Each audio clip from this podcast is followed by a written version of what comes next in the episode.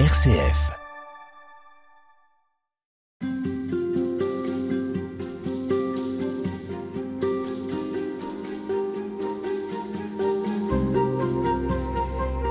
Dans l'évangile de Jean, les rencontres en tête-à-tête sont nombreuses. Jésus parle au cœur de la Samaritaine, il répond aux questions de Nicodème, il rend à sa liberté la femme adultère. Autant de moments où le Christ ouvre ses interlocuteurs à une relation vraie et confiante.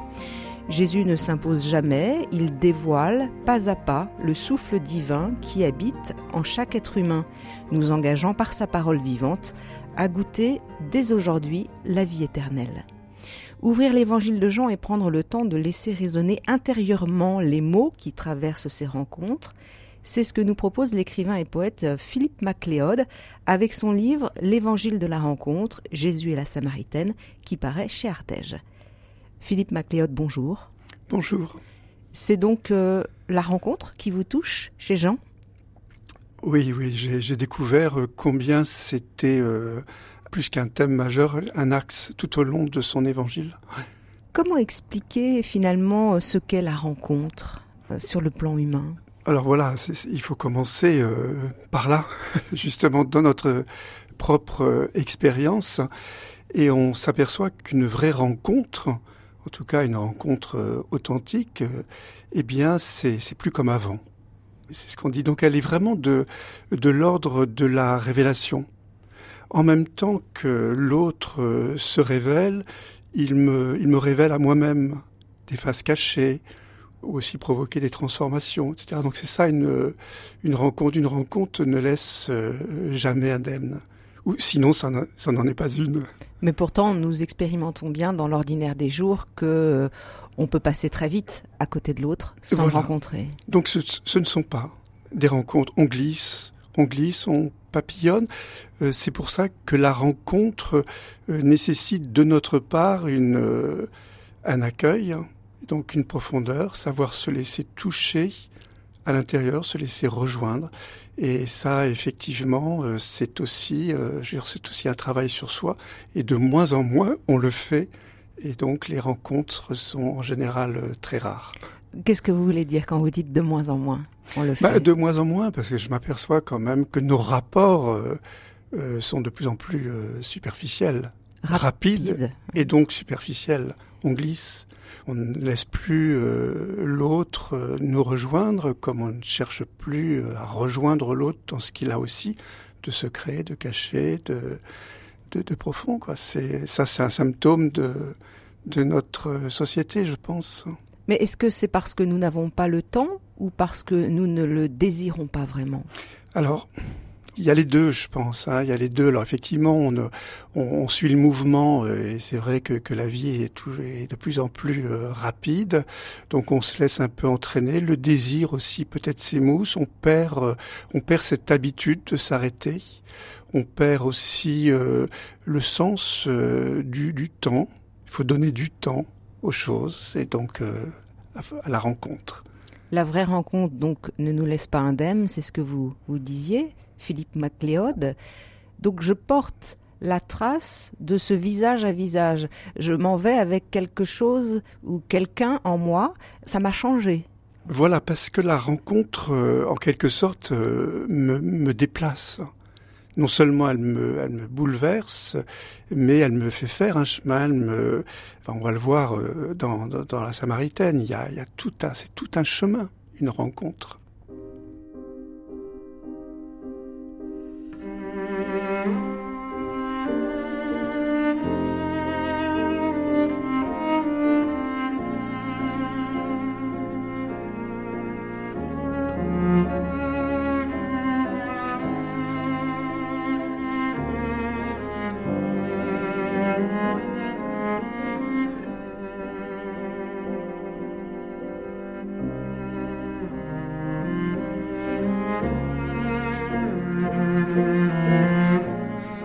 Philippe Macléod, vous dites que la manière dont Jésus rencontre l'autre euh, devrait devenir le modèle de nos rencontres humaines. Il y a donc une pédagogie du Christ. Euh, alors nous allons parler euh, plus spécifiquement de la Samaritaine, mais dans toutes les rencontres, dans les évangiles, on, se, on réalise qu'il a sa manière. Hein.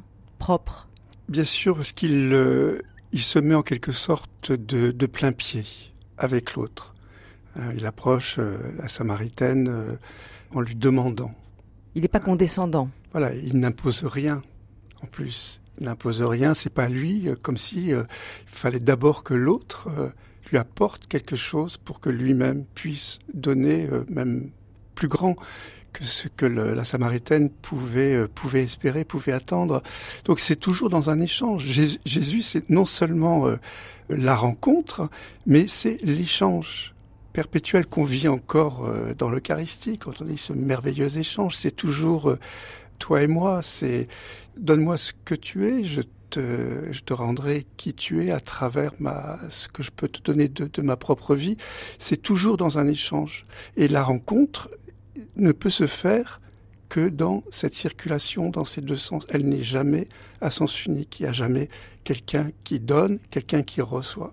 C'est, c'est dans les deux sens. Ça circule comme euh, devraient se réaliser nos amours, nos amitiés. Voilà.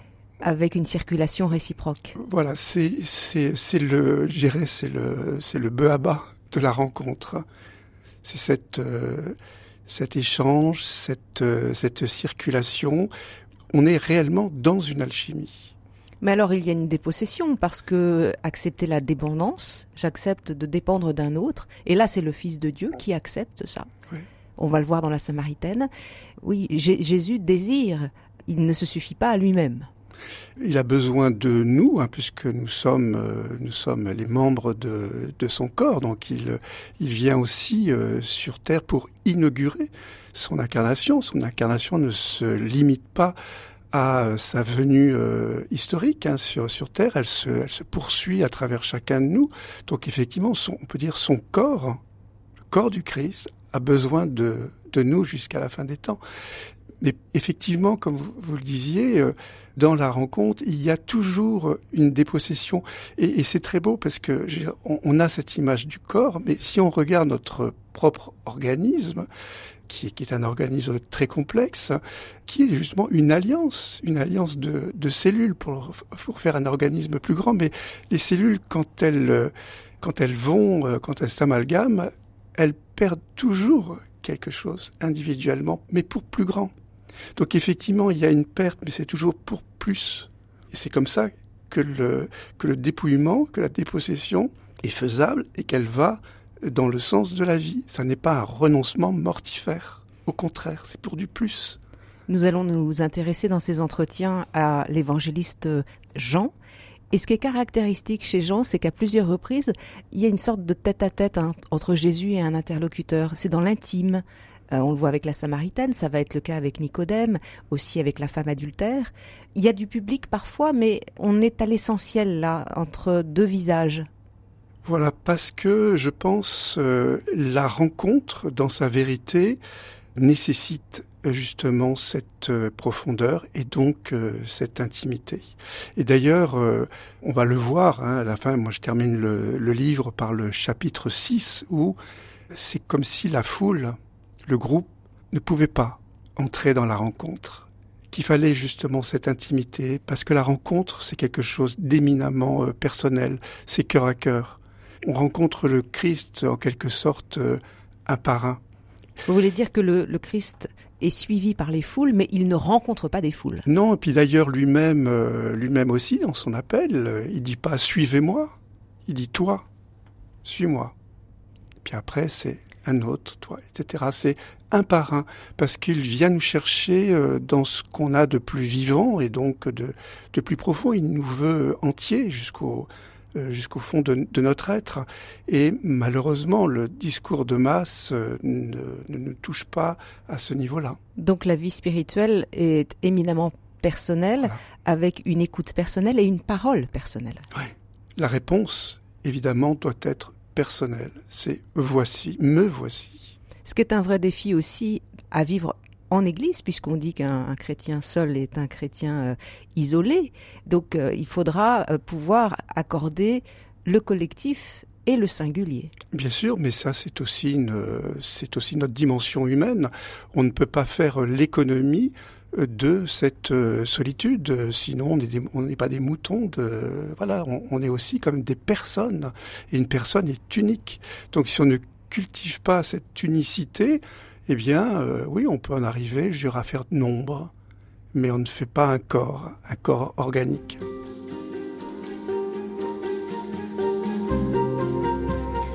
Série d'entretiens avec vous, Philippe Macléod. Je rappelle que vous consacrez votre dernier livre au thème de la rencontre dans l'évangile de Jean, avec au centre la rencontre de Jésus avec la Samaritaine. Alors nous allons plonger hein, dans, dans cet épisode que l'on trouve au chapitre quatre de cet évangile. Vous dites qu'avec la Samaritaine, on a comme l'archétype de la vraie rencontre. Verset par verset, vous rentrez vraiment dans, dans cette rencontre. Oui, parce que le bon, d'abord, c'est vrai que la rencontre avec le, la Samaritaine, c'est ce qu'on peut appeler dans l'évangile de Jean la rencontre réussie, en tout cas euh, accomplie, aboutie, mais euh, qui est un long chemin, parce qu'il faut lever euh, beaucoup de, de malentendus, des, euh, des, des quiproquos, quiproquos hein. des, des, des résistances aussi euh, de sa part, jusqu'à cette dernière parole euh, du Christ euh, à la Samaritaine, qui est absolument magnifique, c'est « moi, je suis », c'est-à-dire « moi qui te parle, je le suis », c'est-à-dire « je le suis, celui que tu cherchais sans vraiment… Euh, » le, le, le savoir, le, le savoir ou, ou, ou le pouvoir l'exprimer, c'est-à-dire que je, je suis, moi, la réponse à toutes tes attentes. Mais pour que le Christ puisse en venir là, il lui fait en quelque sorte revivre toutes ses attentes. Il fait faire tout ce chemin intérieur pour comprendre que c'est lui la réponse. Alors ce qui est intéressant dans votre livre, c'est que vous vous attardez à tous les petits détails. On peut passer sur beaucoup de choses, on peut aller vite vers la Samaritaine. Et vous, par exemple, une précision géographique, vous dites que Jésus traverse la Samarie, zone considérée comme hérétique, parce que il est parti de Judée, là où il commençait à avoir du succès. Il marche pour rejoindre la Galilée. Ça nous dit déjà quelque chose de, de, de l'état d'esprit de Jésus. Bien sûr, parce que tout a un sens euh, spirituel. La parole, euh, la parole euh, biblique euh, parle de nous, et si Jésus euh, veut traverser euh, la Samarie, c'est qu'il a aussi besoin de traverser nos Samaries, c'est-à-dire ces régions de nous-mêmes qui ne sont pas réellement euh, visitées, euh, évangélisées en, en tout cas. Et c'est vrai, c'est une écoute très particulière de la parole où chaque détail devient lui aussi significatif, en tout cas porteur d'un, d'un sens pour nous aujourd'hui. Jésus est au bord du puits. Il est fatigué, il est seul, ses disciples sont partis acheter de la nourriture et vous nous invitez à communier à cette fatigue. Oui, il y a une lassitude du Christ qui est très belle. Euh, rien que cette, euh, cette image, peut-être une icône, le, le sujet de, d'une, d'une, en tout cas, ça n'a jamais été représenté. Je trouve ça dommage parce que, parce que c'est, euh, il est, il est magnifique. Là, les disciples, ils sont encore, ils sont encore dans leur pesanteur, dans leur lourdeur. Et il attend. Et il sait. Et, et ce qui est très beau aussi, c'est que cette Samaritaine qui arrive est aussi lasse, lasse de, de sa vie, lasse de ses, euh, de ses pseudo-mariages, euh, lasse aussi certainement du regard des, des autres. Des, des... Et, et ça, c'est la rencontre, elle se situe aussi là, déjà dans ce silence-là. Ouais, ils sont pratiquement sur la même longueur d'onde, là. Voilà, il, se... il, a fallu, il a fallu ce retrait. En plus, à l'écart de la ville, c'est en dehors de la ville, non seulement les disciples euh, s'en vont, mais en dehors de la ville, il y a cette grande solitude et qui fait que la rencontre euh, par le cœur jusqu'au cœur euh, va devenir possible. La Samaritaine arrive, seule, en plein midi, chercher de l'eau. Et là, Jésus justement exprime une demande, « Donne-moi à boire ». Nous évoquions le fait que dans une vraie rencontre, on peut jouer le jeu de la dépendance. « J'ai besoin de toi ». Donc là, Jésus joue le jeu. Il, il lui demande à boire. Il lui demande à boire et c'est une manière aussi de, non seulement de se mettre de plein pied avec elle, mais c'est aussi, surtout par rapport à, à sa vie, c'est en quelque sorte « donne-moi toi ». Donne-moi ta vie, donne-moi toi et tu verras ce que, ce que je vais te rendre. Effectivement, il lui demande à boire, il lui demande un petit verre d'eau mais en réalité, il va susciter en elle cette source d'eau vive, cette source éternelle.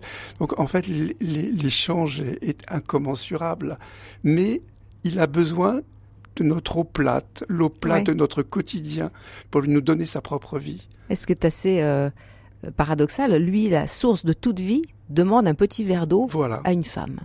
Le petit verre d'eau tiède de, de notre quotidien, en quelque sorte.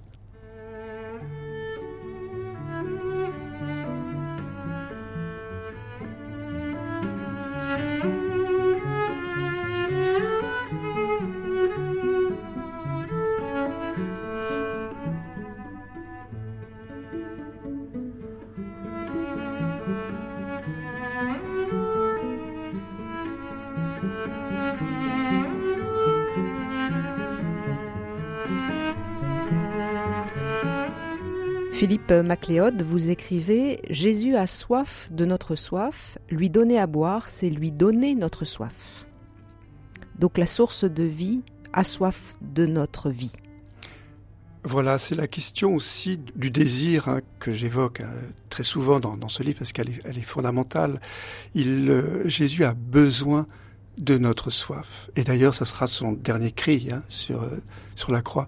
Et à mon sens, on n'a pas assez soif. Mais ça veut dire que cette femme, elle a eu très très soif, puisqu'on nous dit qu'elle a eu cinq maris, elle a une soif de vivre, elle a voilà. une soif d'aimer. Et donc c'est cette soif-là qui lui demande. C'est cette soif-là, mais pour aller toujours plus au fond, parce que c'est les réponses, ce sont les, les réponses qui ne sont pas bonnes. Le désir est vrai, le désir est juste, les réponses ne sont pas ajustées. Il vient nous chercher là où nous sommes vivants, donc à l'endroit du désir. Il ne veut pas de notre mental, il s'en, il s'en fiche. Il veut notre vie, et donc euh, notre vie désirante. Si tu savais le don de Dieu, et qui est celui qui te dit « donne-moi à boire », c'est toi qui aurais demandé, et il t'aurait donné de l'eau vive. La réponse de Jésus à la Samaritaine. Elle va très vite le comprendre, parce que cette source, euh, elle est déjà, elle est déjà en, en elle. On, On, on le sent bien à travers le personnage même de la, de la Samaritaine qui est éblouissant. Elle est, elle est magnifique. Euh, cette femme, elle est pleine de, elle est pleine de fraîcheur. Elle est directe dans son, euh, dans, dans, dans son approche. Oui, elle mais en est... même temps, il y a un malentendu parce qu'elle dit mais comment tu vas la puiser cette eau? T'as, t'as pas de voilà, récipient. Parce que bon, effectivement, elle reste, bon, elle reste encore au premier degré, mais, mais, mais en même temps, elle est très, euh, elle est très simple. Elle est très directe. Elle est sans faux semblant. Et Jésus aime ça. Même dans ses, dans ses malentendus, dans ses incompréhensions, il aime sa spontanéité, il aime sa, il aime sa fraîcheur, et c'est, euh, et c'est à travers ça qu'il va la rejoindre. Parce que d'ailleurs, on va le voir, une fois les obstacles levés, eh bien, il n'y a plus aucune retenue chez elle. Elle épouse totalement le mouvement de, de cette source que Jésus a éveillée en elle, et elle devient, ben elle devient elle-même bondissante, et puis on ne peut plus la retenir. Elle court, elle court vers le, vers le village pour annoncer ce qui lui est arrivé, ce, que, ce bouleversement intérieur. Il y a eu un trajet de vérité aussi dont on, on va parler, c'est qu'il lui dit « mais va chercher ton mari ». Donc il s'intéresse à sa vie, à qui elle est, il part de là. On disait que dans la rencontre, c'est important de partir du réel. Voilà, il part de là, mais pour lui faire comprendre que le sens est encore plus loin, plus profond. Ça, c'est important parce que, bon, l'histoire des maris, les trois quarts du temps, dans, dans les prêches, on, on s'arrête à ça, quoi. C'est, voilà, donc Jésus voudrait une femme dans... dans le... Mais c'est, c'est pas ça, je veux dire. Vous voulez, une, une femme rectiligne, vous voyez. Qui, voilà, qui, qui... C'est, mais ce qu'il veut lui faire comprendre, ce qu'il veut lui faire toucher du doigt, c'est ce qu'elle cherchait à travers... cinq mariés qu'elle n'a pas trouvé, c'est ça. Son Donc, désir c'est, profond. Voilà, c'est toujours, c'est toujours plus profond que le Christ veut aller et, et qu'il nous attend. Il nous attend aussi à ce niveau-là. Il ne reste pas à la surface, loin de là. Oui, vous expliquez dans le livre que ce thème de l'eau vivante et jaillissante est central chez Jean. On le retrouve dans, dans d'autres passages de l'Évangile. Qu'est-ce qu'il nomme la vie éternelle ? Ben, alors la vie éternelle, euh, voilà, c'est il y a aussi parce qu'il euh, parle, il associe hein, cette, voilà, cette eau avec la vie éternelle. Voilà, la vie éternelle, c'est euh, c'est ce jaillissement, et c'est vrai que quand on regarde euh, la source, c'est le le, le, le jaillissement. Lui, la source, elle, va s'écouler, mais le le jaillissement est ce renouvellement perpétuel.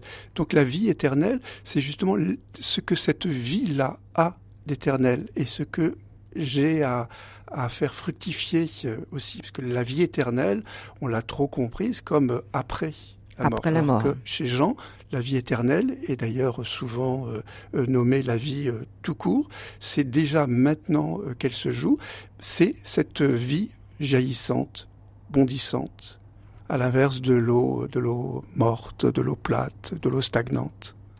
Donc elle comprend qu'elle a là une clé de vie, qu'on lui donne la vie. Alors cette vie en abondance qu'elle cherchait à travers ses amours, elle peut partir parce qu'elle a compris ça.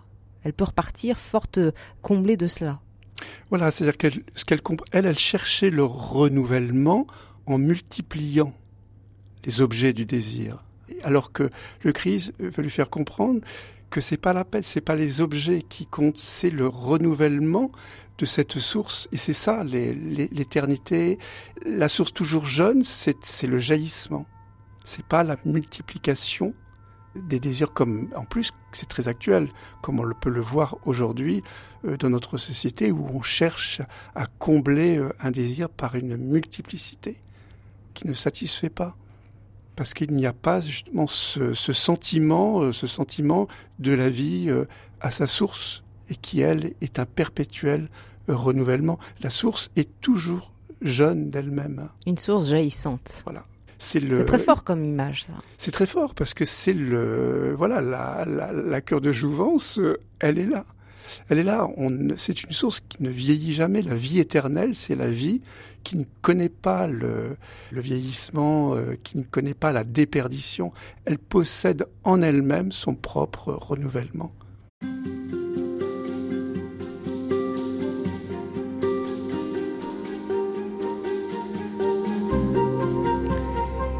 L'évangile de la rencontre, Jésus et la Samaritaine, c'est le titre de votre livre Philippe Macléod, il est paru chez Artege.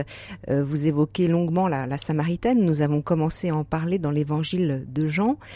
Et ce qui est intéressant dans, dans Jean, c'est qu'on réalise que, avec lui, que la foi, ça n'est pas une attitude extérieure, on n'est pas dans l'extériorité, mais que c'est tout intérieur. Il y a un développement, il y a une naissance même intérieure à la vie spirituelle. On peut dire que c'est l'évangéliste de l'intériorité, Jean ? Complètement. Du, du début à la fin, c'est, le, c'est l'évangile de l'intimité, c'est même l'évangile du mystère, du mystère du Christ euh, qui vient se révéler dans notre chair humaine pour nous faire aussi comprendre. On, on le voit tout au long de ce dialogue, euh, comment, en quelque sorte, la source se, se déplace. La Samaritaine, elle, elle reste attachée bon, à ce puits. C'est le puits de Jacob, c'est, le, c'est la tradition, et même, elle, elle va dire à Jésus, un peu vertement, « Mais toi, serais-tu plus grand que notre père Jacob qui nous a donné ce puits ?» Et petit à petit, elle va, Jésus l'emmène au fond d'elle pour lui faire comprendre que cette source, elle est là, au plus profond d'elle-même. Donc on passe, en quelque sorte, on, on passe tout doucement de cette eau canalisée, en quelque sorte, euh, du puits, donc de la tradition, au, au bondissement de l'eau vive qui se déplace et qui devient intérieure. C'est vraiment le parcours de la foi. Et c'est un parcours que vivront, que sont appelés à vivre d'autres personnages dans l'évangile de Jean. Ça, ça, c'est le cas avec Nicodème, par exemple. Lui aussi est appelé à bien entendre qu'il vient de la tradition, mais que la source est en lui et qu'il peut renaître de cette source-là. Voilà, il a du mal, là. Donc, dans ce premier, euh, premier entretien euh, nocturne, euh, donc Nicodème a, a du mal. Mais la rencontre se fera, se fera plus tard. Ça, elle va cheminer euh, en lui. Et c'est vrai que là aussi, euh, ça le bouscule trop.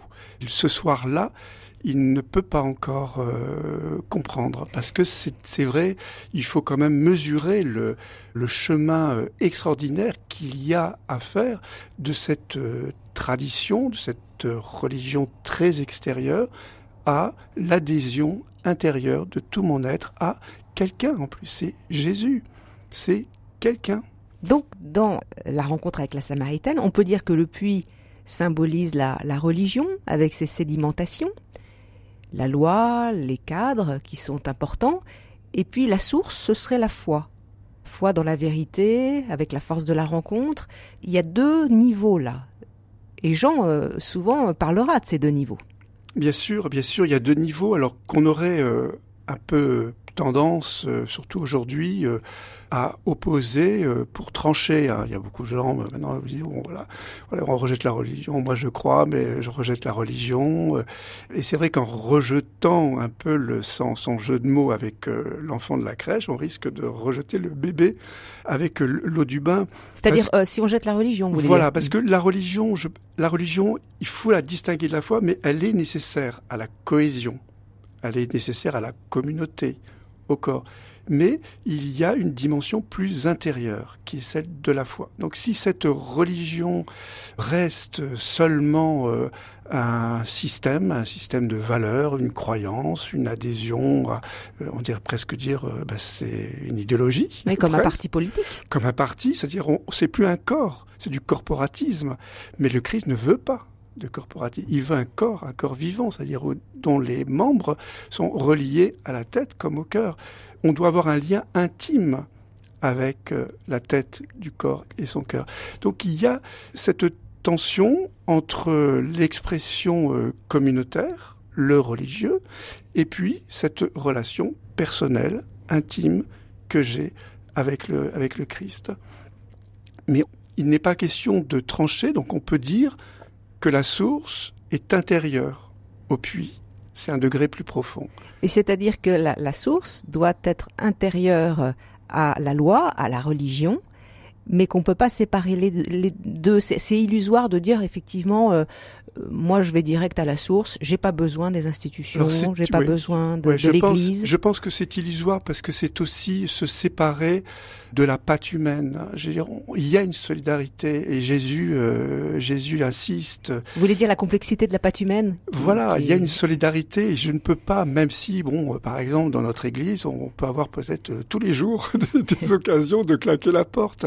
Mais voilà, on reste solidaire aussi de sa pauvreté, solidaire oui. les uns des autres. On avance ensemble. Alors je pense que si on peut prendre aussi une, une, une autre image, la religion c'est un cadre, ok, mais la foi c'est ce qui déborde, c'est ce qui bondit. Vous voyez, c'est ce côté, côté vivant. Donc en quelque sorte c'est un perpétuel euh, déséquilibre, un peu comme la marche. La marche est un perpétuel déséquilibre. On, On, on, et on se reprend sur, sur un pied, et cetera. Et je pense que c'est comme ça que nous avançons, chacun et ensemble, en tenant les deux bouts.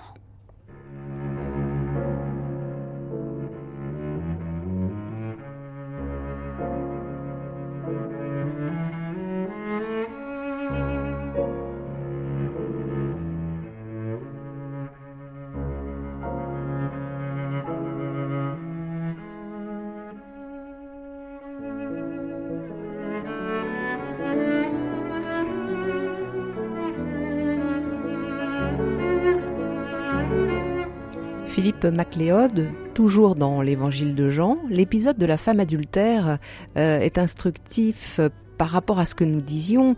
Euh, cette femme euh, trouvée en flagrant délit d'adultère devait être lapidée selon la loi et euh, Jésus amène ceux qui sont là à aller plus loin, à dépasser cette, cette loi.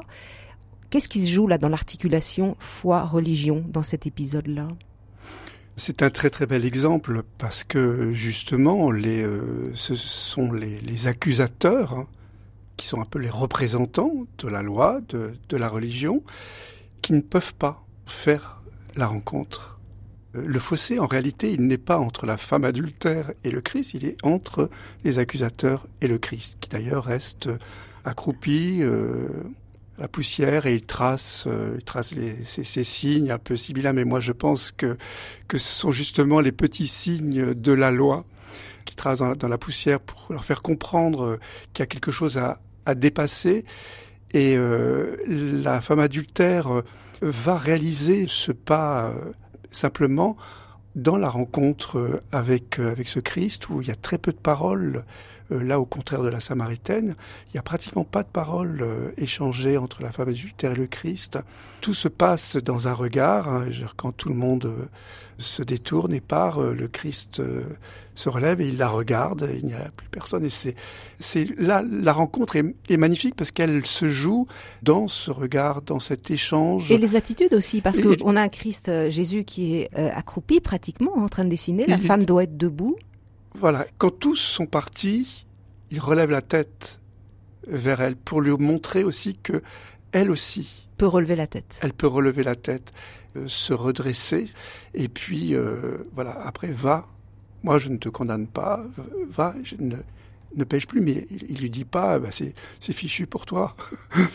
Oui, c'est, alors que les accusateurs, pour elle, c'était terminé. Alors, cette problématique foi-religion, on la retrouve aussi dans la Samaritaine, quand Jésus dit euh, à la femme, mais bientôt, euh, ça n'est ni euh, en Samarie, ni à Jérusalem que, qu'on adore, c'est euh, en esprit et en vérité. Donc là, on retrouve la question de l'intériorisation. La religion, c'est pas voilà, quelque chose d'extérieur, ça doit nous emmener à la source. Voilà, et d'ailleurs, c'est une... Euh, on, on s'y arrête très peu, quand même, cette déclaration que Jésus fait, là, Dieu est esprit, extraordinaire.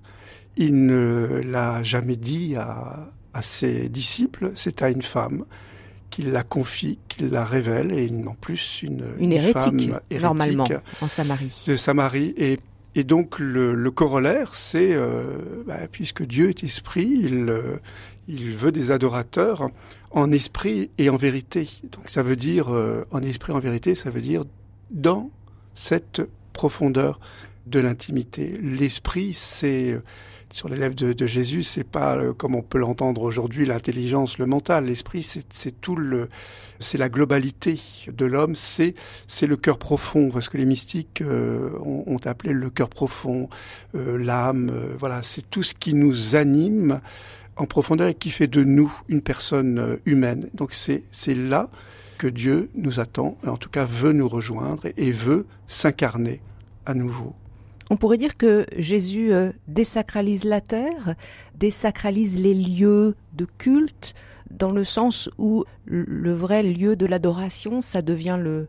le temple intérieur, le, le, le corps de l'homme. Voilà ce qui sera euh, clairement euh, exprimé euh, par saint Paul. Hein, euh, voilà, le, vous êtes le temple de l'Esprit Saint. Je veux dire, donc c'est c'est c'est pas une alors c'est pas une désacralisation, c'est un déplacement. Oui, mais vous voilà. Dites dans le livre qu'il faut bien discerner entre sacré et sainteté. Voilà, c'est que le, parce qu'on a on, beaucoup sacralisé quand même. Voilà, on a beaucoup sacralisé. Puis aujourd'hui, euh, moi, j'en, j'entends beaucoup parler de, on parle beaucoup de, de sacré. Et c'est vrai que dans l'Évangile, euh, le sacré n'est pas vraiment, même dans l'Ancien Testament, c'est pas le terme majeur. C'est plutôt le, la sainteté. Le, l'Évangile nous appelle à la sainteté. Donc c'est un d'abord. Plus même à la sanctification qu'à la sainteté, parce que c'est jamais, euh, c'est jamais un terme, c'est, c'est un chemin. Euh, sacraliser des objets, sacraliser des lieux, je dirais, c'est facile. C'est facile. Les païens euh, l'ont, l'ont fait. Donc, euh, le Christ ne nous demande pas. Au contraire, il nous demande de dépasser cette première étape qu'exprimait le, le, le, cabani, le, le, le paganisme pour justement vivre, vivre, et c'est le sens de l'incarnation, c'est vivre Dieu dans notre chair. Donc c'est la vie humaine qui est sacrée, qui, c'est notre corps, c'est chacun de nos gestes, c'est chacun de nos regards, parce qu'on porte le Christ et on le transmet par ce que nous sommes, pas par des objets.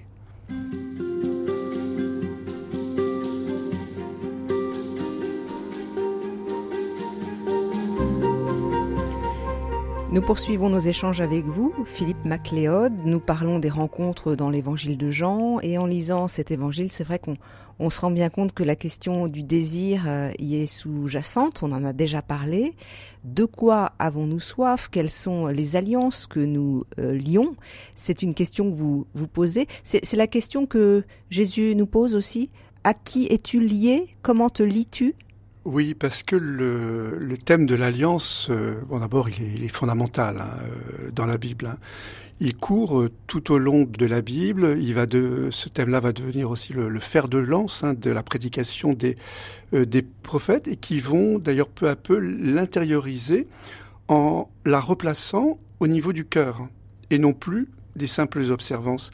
Et c'est Jésus, par son, son incarnation, qui lui donne sa pleine signification dans cette figure des, des noces. Et d'ailleurs, c'est pas un hasard si dans l'évangile de Jean, le premier miracle, c'est Cana.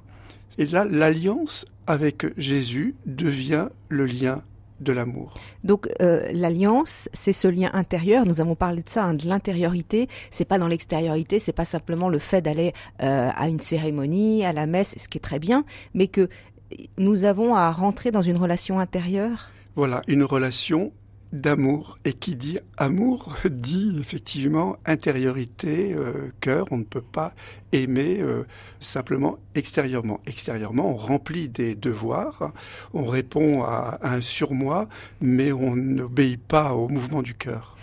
J'aimerais qu'on revienne quand même sur la Samaritaine. Elle a eu cinq maris. Euh, donc cette, cette femme, elle avait une soif d'amour euh, énorme, beaucoup d'alliances. Justement. Et alors vous, vous, vous proposez une symbolique autour des chiffres, hein, euh, des hommes qui sont entrés dans, dans le cœur de cette femme.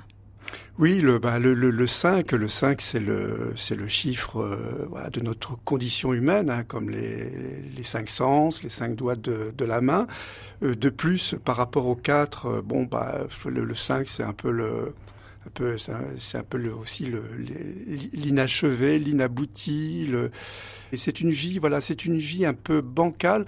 Alors, ce que je n'aime pas trop dans les prédications classiques, c'est de, euh, c'est de voir dans ces cinq maris un désordre jouissif, alors que, que c'est pas du tout, euh, c'est pas du tout la, la Samaritaine. La Mais Samaritaine, comment vous l'entendez justement ? Moi, je l'entends plutôt comme une compulsion d'échec. C'est-à-dire ces cinq mariages ratés. C'est des mariages, des alliances, des mariages aux eaux mortes. Et en plus, le sixième, qui n'en a même pas la forme, elle n'y croit plus. Oui, le sixième n'est pas, n'est pas un mari, c'est un compagnon. Voilà, mais elle n'y croit même plus. Vous voyez, là, c'est... Voilà, il y a peut-être le, là le septième, il est, il est là, il est pas loin, mais il sera d'un autre ordre. Et il y a cette... Et le septième, c'est le chiffre parfait voilà, en plus. Voilà, c'est le, c'est le chiffre parfait, je m'en... c'est... C'est aussi euh, Jésus qui va pouvoir combler ces désirs en elle qui étaient un peu dans la, dans la multiplicité et aussi et donc dans la fragmentation. Et c'est un peu le, notre problème euh, actuellement, je veux dire, c'est cette fragmentation du désir euh, tous azimuts qui cache en réalité, je dirais, un désir beaucoup plus essentiel, beaucoup plus profond et auquel on ne répond pas, parce vous, qu'on ne sait pas l'identifier. Vous diriez que la multiplication de nos besoins, aujourd'hui on a besoin de tant de choses, ça signe en fait une soif beaucoup plus profonde qui est celle du désir. Quelle différence vous faites entre voilà. le besoin et le désir ? Alors si encore, justement, parce que multiplication des besoins, mais si encore c'était des besoins, ça serait euh, légitime. Mais, mais le, le problème, c'est qu'aujourd'hui, c'est pratiquement euh, euh, changer de portable tous les mois. C'est, c'est pas un besoin. C'est du désir, mais euh, du désir superficiel qui vient masquer un manque plus profond. Ouais. Et ça, Jésus, Jésus le fait faire ce chemin à la Samaritaine derrière ses cinq maris. Il vient le, lui, lui faire toucher ce, ce manque plus profond qu'elle a en elle et qu'elle pensait euh, assouvir en multipliant et en changeant de partenaire. Mais on voit bien dans l'histoire de l'alliance, dans la première, euh, justement dans la première alliance, dans le Premier Testament, que c'est souvent cette histoire-là qui se répète. On dit on va suivre Dieu parce qu'on a soif de lui et puis euh, bah, on comble euh, avec des idoles, on va chercher des faux dieux. Donc c'est une histoire euh, éternelle. C'est une histoire éternelle, d'autant plus que depuis l'origine euh, du monde, hein, de la création, le vivant, pour se développer, euh, comme pour perdurer, a besoin d'alliance. Mais, et c'est là où Jésus euh, fait, faire un, fait faire un chemin, il ne faut pas se tromper d'alliance. Voilà, c'est ça le, le, le problème, c'est que euh, trop souvent dans nos vies euh, individuelles, d'ailleurs on peut le remarquer, on se trompe euh, d'alliance et on ne se pose pas, c'est très important, on ne se pose pas la question des alliances. Ben, avec avec quoi suis-je lié, mais ne serait-ce que dans mes loisirs, dans mes préoccupations. C'est très important de savoir de quoi on se nourrit.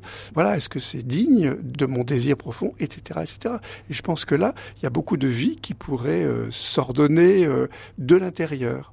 Et beaucoup de désirs, euh, on va dire, futiles, pourraient tomber euh, d'eux-mêmes, parce qu'ils ne peuvent pas combler euh, notre, ce manque plus profond. Mais est-ce que c'était un désir futile, l'amour poursuivi par cette femme, cette Samaritaine ? Alors, c'était pas un désir futile. Là, ce sont les réponses qui sont pas bonnes, parce que je veux dire, quand on est devant un échec, on, on ne comprend pas les raisons de cet échec, hop, on va recommencer la même chose. Il faut reconnaître aussi que dans nos vies, c'est souvent euh, comme ça. Je veux dire, la compulsion, la répétition des mêmes schémas, c'est, c'est épouvantable jusqu'au jour où on n'en peut plus, où il y a trop de souffrance. Donc là, on remet tout à plat, nos fonctionnements et surtout nos dysfonctionnements. C'est ce qui se passe avec la Samaritaine, parce que c'est... Jésus l'amène à remettre à plat. Hein. Voilà, mais il ne la condamne pas, il comprend, mais il veut lui faire toucher un désir plus profond.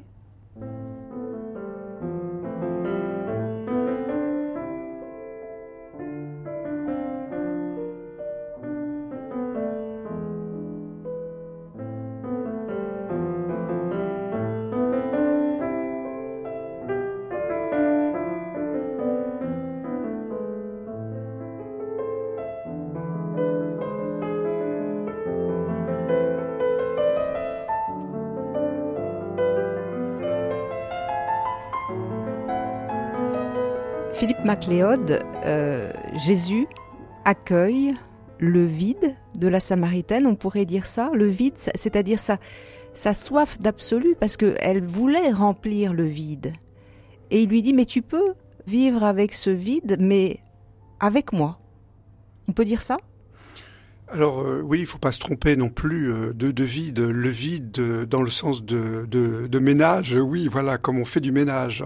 On dit on faire le vide, faire du ménage, mais euh, ce, ce vide euh, va nous permettre de découvrir ou d'atteindre euh, ce désir d'absolu, ce désir euh, qui est essentiel euh, à l'homme et que souvent, bon, il, il cherche en... à côté, hein, je veux dire, on est, on est à côté dans notre réponse, mais au fond de chacun de nous, le désir est, est identique, en tout cas dans sa, dans sa profondeur. Oui, mais accepter que le désir soit là, c'est accepter le manque, c'est accepter la solitude, c'est accepter de souffrir, parce que justement, on ne comble pas.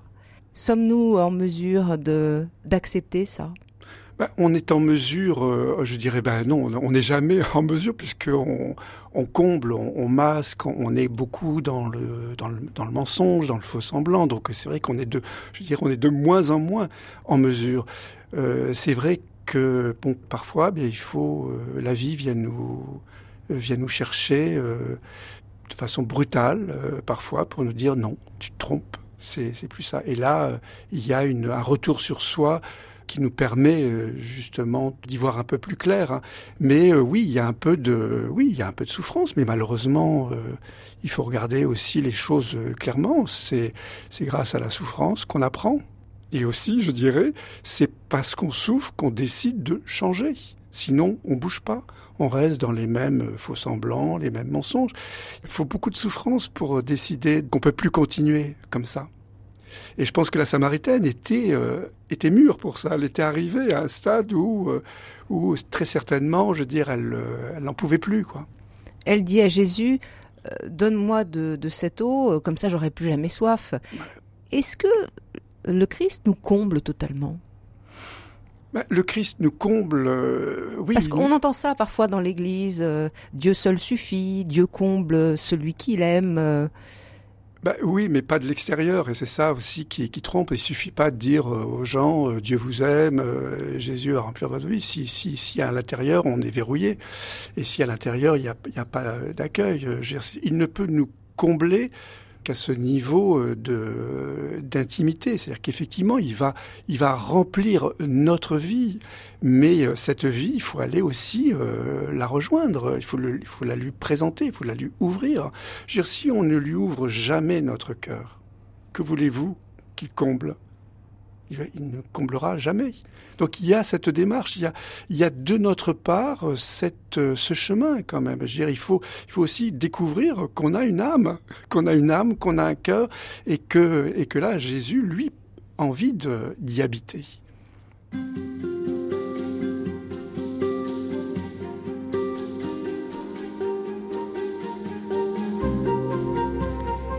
Dernier volet de notre série d'entretiens avec vous, Philippe Macléod, au sujet de l'évangile de Jean, l'évangile de la rencontre. Nous avons vu qu'avec Jean, c'est l'intériorité qui compte, hein, à travers notamment la rencontre avec la Samaritaine. On a parlé de, de la femme adultère ou de Nicodème. Cette expérience de l'intériorité, c'est-à-dire plonger vraiment à l'intérieur de soi, elle peut se vivre à la lecture de la parole, et là, en l'occurrence, l'évangile de Jean. Quel est le lien entre la lecture, méditer de la parole, et puis cette intériorisation dont vous parlez ? Alors, je crois que aujourd'hui, euh, la, la parole est, est sans doute le, le lieu privilégié de la rencontre. Pourquoi ? Parce que les évangiles ne sont composés que de récits. C'est pas de la théologie, c'est pas du catéchisme, c'est des récits, c'est Jésus. Euh, des personnages, euh, qui, des, des situations, personnages, des situations, des, des, des paroles, des déplacements, et cetera. Donc euh, l'évangile euh, médité, l'évangile euh, prié euh, chaque jour pour un chrétien va lui permettre tout simplement de mieux connaître le Christ dans son humanité. Et exactement comme les disciples ont appris à connaître euh, Jésus, eh bien, en le regardant vivre, en le suivant, en l'écoutant, euh, et parfois en se laissant euh, dérouter. Eh bien, nous, c'est pareil. À travers euh, l'Évangile, on suit, on suit le, on suit le Christ et on se laisse euh, pénétrer, imprégner euh, de ses sentiments, de ses pensées, euh, ses regards, et en quelque sorte, on se familiarise avec lui. Jésus peut nous parler nous-mêmes, finalement, à travers un personnage. Alors la Samaritaine ou quelqu'un d'autre. Bien sûr. Il y a une sorte d'identification. Et pas simplement les, les personnages, toute une scène, une scène évangélique à partir du moment où on l'intériorise, parle de nous. Par exemple, bon, on a évoqué euh, la, la femme adultère, mais bon, il y a euh, Jésus accroupi, euh, la femme seule debout, euh, les accusateurs, euh, c'est en nous. Tout ça, tout ça est pas, signifiant. Tout ça est signifiant, mais tout ça est en nous. Nous sommes aussi un petit peu les accusateurs. Nous sommes aussi un petit peu la femme adultère, et cetera. Vous voyez, donc euh, ce sont des parts de nous-mêmes, ce sont des aspects de nous-mêmes à chaque fois. Vous dites dans votre livre qu'il faut se laisser rejoindre par la parole et non pas la ramener à soi. Alors quelle est la différence ? Oui, ça c'est un c'est un gros problème parce que souvent, bon, dans ce qu'on appelle euh, les, les les partages euh, d'évangiles, euh, on ne prête absolument euh, aucune attention à la parole. On a l'impression que le texte est, est un est un prétexte pour euh, pour raconter sa vie, pour déballer tous ses problèmes, et cetera.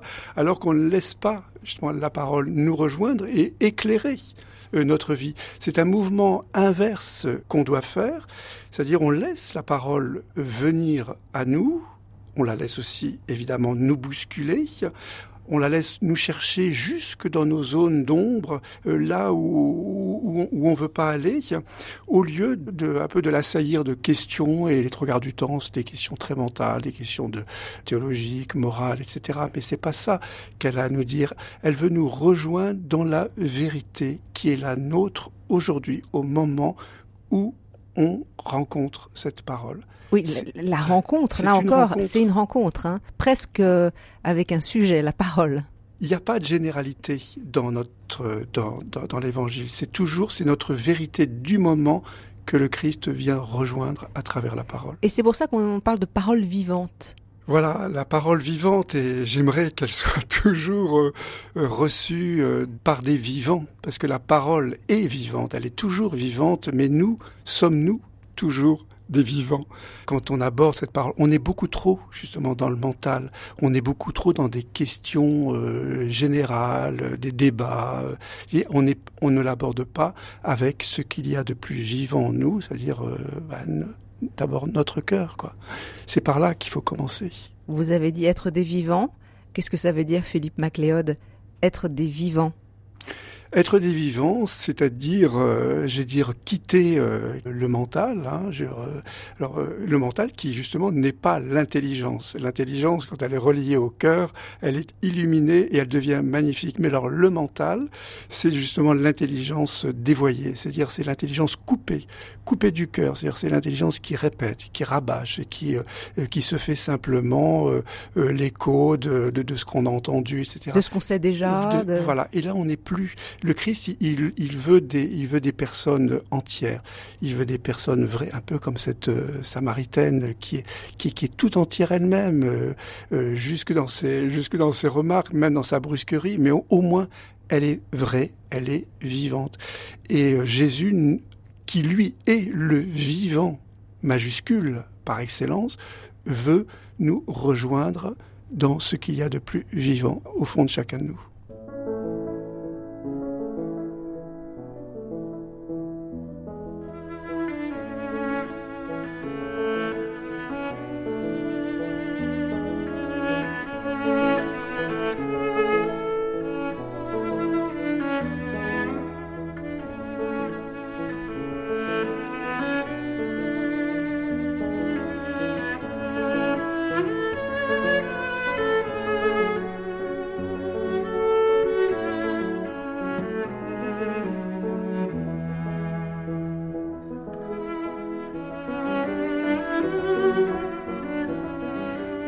Philippe Macléod, dans ses entretiens, nous avons peu parlé de l'Esprit Saint, pourtant très présent dans l'évangile de Jean. Euh, c'est l'Esprit qui nous entraîne vers cette lecture euh, intérieure de la parole. C'est lui notre guide ? Oui, parce que le, c'est l'Esprit qui a inspiré euh, cette parole. Euh, donc euh, nous, on ne peut la recevoir euh, que par lui, que par l'Esprit. C'est l'Esprit qui va la, la faire retentir en nous et qui va l'éclairer. C'est à ce, on va dire, c'est à ce niveau de profondeur. Et c'est pour ça que moi j'insiste très souvent dans cette approche de la parole, que ce soit une approche priante, une approche résonante. Je veux dire, s'il n'y a pas cette caisse de, de résonance qui est notre intimité, la parole ne fait pas son chemin et l'Esprit Saint ne peut pas la conduire jusqu'à cette, un, cette intime de nous-mêmes. L'Esprit nous ouvre aux Écritures, hein, euh, on entend ça aussi dans, dans l'Évangile. Et puis l'Esprit vous enseignera tout, euh, dit Jésus à ses disciples, c'est-à-dire que c'est lui qui nous rappelle l'essentiel. C'est l'aujourd'hui de Dieu et la parole doit toujours être lue, euh, proclamée, priée, méditée dans le climat de cet aujourd'hui de Dieu. C'est-à-dire c'est l'Esprit Saint, en quelque sorte, actualise cette parole. C'est pas une histoire euh, qui s'est passée euh, il y a tant de temps. Bon, c'est, c'est une chose, mais la vérité, la vérité au sens de l'Esprit Saint, c'est qu'elle est toujours vivante, donc elle m'est adressée aujourd'hui, à moi particulièrement, pour me dire quelque chose qui m'est nécessaire là où j'en suis. Il suffit pas de dire aux gens, comme on l'entend parfois, je dis bon, il faut revenir, renouer avec la parole, il faut, faut lire les évangiles. Il faut leur apprendre parce que les gens ne savent pas. Ils n'ont pas la bonne approche. Et surtout, dans une pratique personnelle, c'est-à-dire seule, il y a des personnes qui se retrouvent le matin avec leur magnificat ou leur prière en église, ils lisent cet évangile, mais ils, ils ne savent pas. Mais comment faire, justement ? Alors comment faire, c'est, euh, c'est aussi, alors ça c'est aussi toute une vie, c'est qu'il faut en quelque sorte développer cette caisse de résonance qu'est le cœur profond. Donc il faut parallèlement aussi travailler le recueillement, le silence intérieur, la prière, c'est-à-dire là où cette parole va pouvoir résonner. Et du coup, euh, du coup, le, le, le mental, le, le mental va, va devenir moins prégnant. On va plus faire attention tiens, aux petits détails. Euh, euh, ah, il y a un mot qui est là, euh, ce, ce mot-là, il me travaille. Euh, je vais peut-être pas savoir pourquoi, mais au fil de la journée, euh, je vais comprendre pourquoi ce mot euh, euh, m'a, m'a arrêté plus qu'un autre, et cetera. Et ça n'est valable que pour moi aujourd'hui. La parole me parle. Oui, l'image de la caisse de résonance est très parlante. La parole rejoint nous, donc, mais est-ce que ça résonne ou pas ? Voilà. Et donc, nous avons à travailler sur la possibilité que ça devienne résonant. Voilà, parce que sinon, sinon, euh, on, on, ça glisse, ça glisse, et c'est ce qui se passe les trois quarts du temps. Je veux dire, on lit, on lit l'Évangile. Eh ben, c'est une belle histoire, c'est joli, euh, c'est, c'est, mais ça glisse. Ça ne nous rejoint pas. Pourquoi ça ne résonne pas ? C'est un peu comme, euh, bah, que, que, comme, comme les cordes. Hein.